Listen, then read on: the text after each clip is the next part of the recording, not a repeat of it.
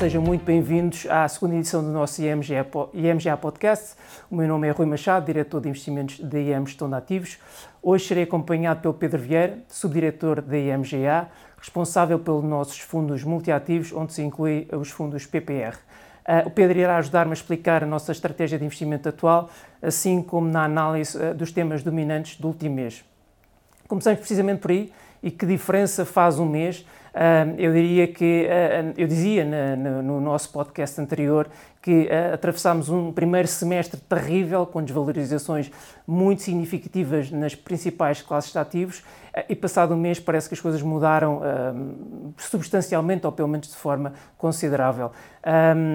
Aparece haver mais algum otimismo por parte dos investidores, isto apesar de os Estados Unidos terem registado o segundo trimestre de crescimento negativo, apesar da FED ter subido taxas em mais 0,75%, apesar do Banco Central Europeu ter subido taxas também em meio por cento, e no caso do Banco Central Europeu é a primeira eh, subida desde 2011 e marca o final de um período significativo de oito anos de taxas de juro, de juro negativas. Portanto, apesar destas destas aparentes más notícias económicas, a verdade é que a generalidade dos mercados uh, uh, registrou uh, subidas importantes no mês, no mês de julho, com destaque para a dívida pública europeia, que subiu cerca de 4%, e também destaque para os mercados acionistas globais, que subiram cerca de, de 8%. E, se calhar, a pergunta que se impõe agora é: será que esta recuperação tem ainda pernas, tem ainda pernas para andar? Ou é apenas uma recuperação habitual no mercado ainda com sentimento muito negativo? Pedro, o que é que tu pensas destes movimentos? Achas que efetivamente vamos continuar ou efetivamente podemos ter novas desvalorizações e, uh, inclusivamente, registrar novos mínimos ainda este ano? Bom dia, Rui. Obrigado pelo convite. Olha, a nossa perspectiva é que entramos numa fase de consolidação no, do mercado e que irá decorrer nas próximas semanas. Tivemos no primeiro semestre quedas bastante expressivas. Isto foi o mercado aqui a ajustar-se a uma nova realidade, uma realidade de taxas de juros mais altas, uma realidade de crescimento mais fraco. Um, e o que achamos agora é que há muita incerteza, os investidores estão a tentar perceber o que se passa tanto a nível macro como a nível micro e que isto vai levar aqui a uma consolidação. A nível macro, os investidores estão divididos entre um abrandamento global e uma possível recessão a nível global. A nível micro, querem perceber qual é que é a resiliência das empresas face aos desafios que, que, entretanto surgiram e que se prendem com o aumento dos custos de financiamento, com o aumento das matérias-primas, com o aumento dos custos salariais e tudo isso fará com que o mercado ande aqui um bocadinho de lado nos, nas próximas semanas, eh, sendo que este andar de lado vai ser um andar de lado aqui com alguma volatilidade, porque estamos num período de mercado com menos uh, liquidez, que é este, esta altura do uhum. verão. Uhum. E, e, olhando para os, os, indicadores eh, económicos divulgados recentemente, e nem sequer vamos entrar na discussão se os Estados Unidos estão em recessão efetiva ou não, porque é uma discussão que poderia demorar horas e, portanto, não, não vamos entrar nessa discussão, mas parece evidente que há um claro abrandamento da principal uh, economia, economia mundial. Achas que é efetivamente isso, apenas um abrandamento, ou poderemos estar numa fase de um eh, crescimento negativo mais profundo e entrar na tal recessão que nós, eh, que nós falamos? Okay. Um, ao nível dos Estados Unidos, nós consideramos que estamos perante um, um abrandamento. Um, a economia teve que lidar com dois choques, que foram dois choques fortes, que foi o da inflação e da subida das taxas de juros.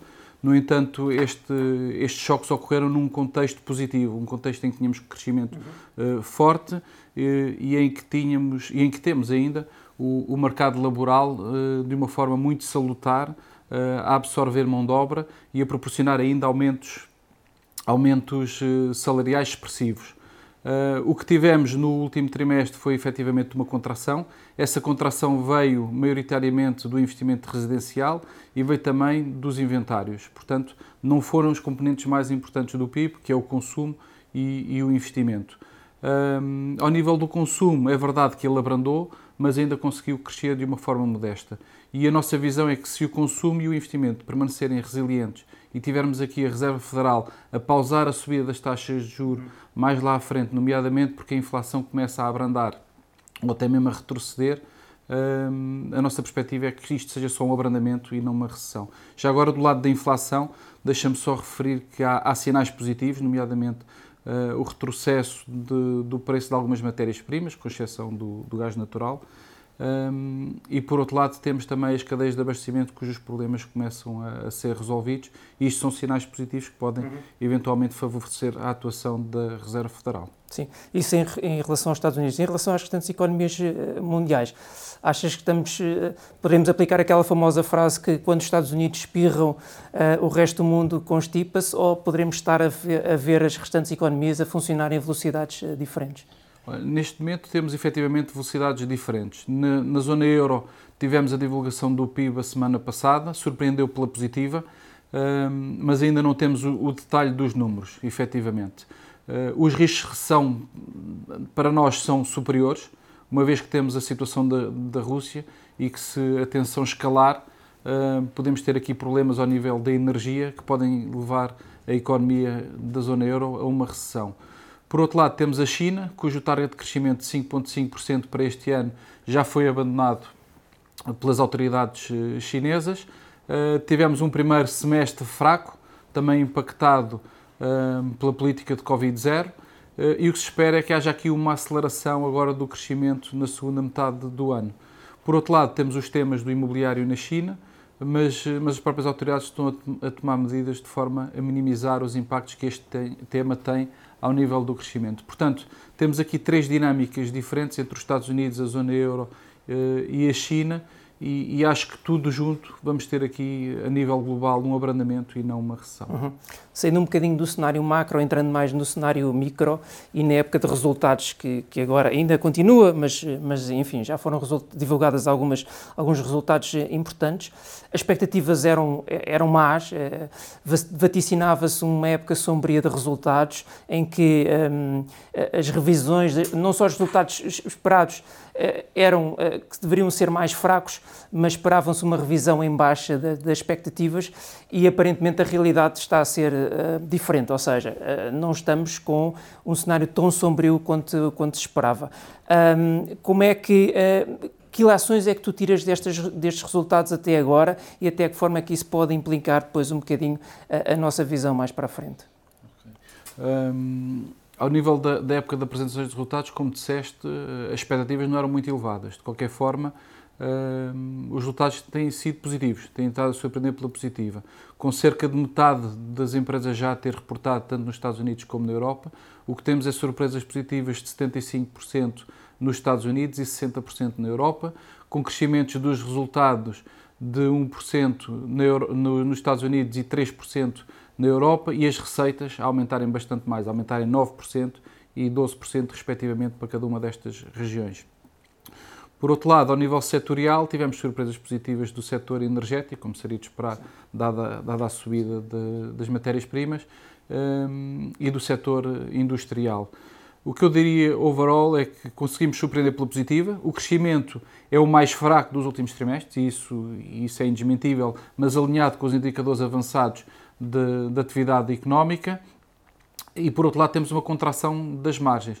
Uh, ou seja, mostra alguma resiliência ao nível dos resultados, mas há aqui alguns riscos ao nível das, das margens e, e, e, temos de estar vigilantes face a essa evolução. Que já era expectável de alguma forma também, também essa queda dessa, dessas margens. Para finalizar, Pedro, temos, portanto, indicadores económicos mais fracos do que tínhamos vindo a atravessar nos últimos anos. Por outro lado, temos também os eh, mercados uh, principais classes ativos com correções, apesar desta subida em julho, mas correções ainda significativas este ano e, portanto, dá uma forma a descontarem parte dessas, dessas, más, dessas más notícias. Portanto, parece-me que vai haver aqui várias oportunidades de investimento. Como é que nós, nos nossos eh, fundos multiativos, estamos posicionados para captar estas oportunidades de investimento, eu diria, se calhar, até final do ano? Ok. Em termos de, de posicionamento, nós neste momento temos uma preferência por dívida empresarial, Uh, achamos que o nível de valorização a que se encontram já tem implícito um, um, cenário pior do que o abrandamento que nós estamos à espera. Portanto, um cenário em que os incumprimentos e os downgrades vão ser superiores àquilo que nós esperamos. Portanto, estamos bastante construtivos nessa classe de, de ativos. Depois, ao nível de taxas de juros, as taxas de juros caíram muito nas últimas semanas. Esperamos aqui alguma reversão deste movimento, portanto, temos alguma proteção ao nível da, da taxa de juros e estamos mais, mais defensivos ao nível da, da classe de governos. Ao nível das ações, como esperamos aqui a consolidação que eu tinha referido anteriormente, hum, estamos com um posicionamento neutral neste momento, à espera de uma maior visibilidade para tomar um posicionamento eventualmente mais agressivo.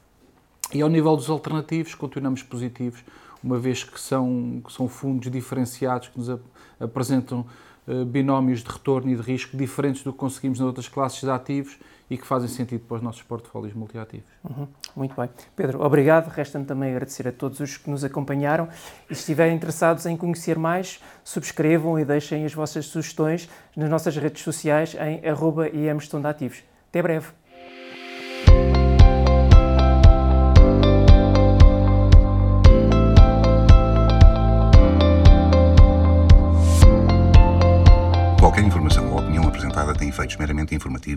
Sujeita a alterações sem aviso prévio. A MGA não é responsável pelo uso feito pelos ouvintes das informações que integram o presente podcast, nem pelos prejuízos, diretos ou indiretos, que lhe possam advir. Quaisquer rendibilidades divulgadas representam dados passados, não constituindo garantia de rendibilidade futura. O investimento em fundos pode implicar a perda do capital investido, caso o fundo não seja de capital garantido. Esta informação não dispensa a leitura da informação fundamental ao investidor e do prospecto, disponíveis em mga.pt, cmvm.pt e nos respectivos sites dos bancos distribuidores, antes de tomar uma decisão de investimento. Para qualquer informação adicional, contacte-nos nas redes sociais em IM Gestão de Ativos ou para o número de telefone 21 120 9100, de segunda a sexta-feira, das 9 às 18.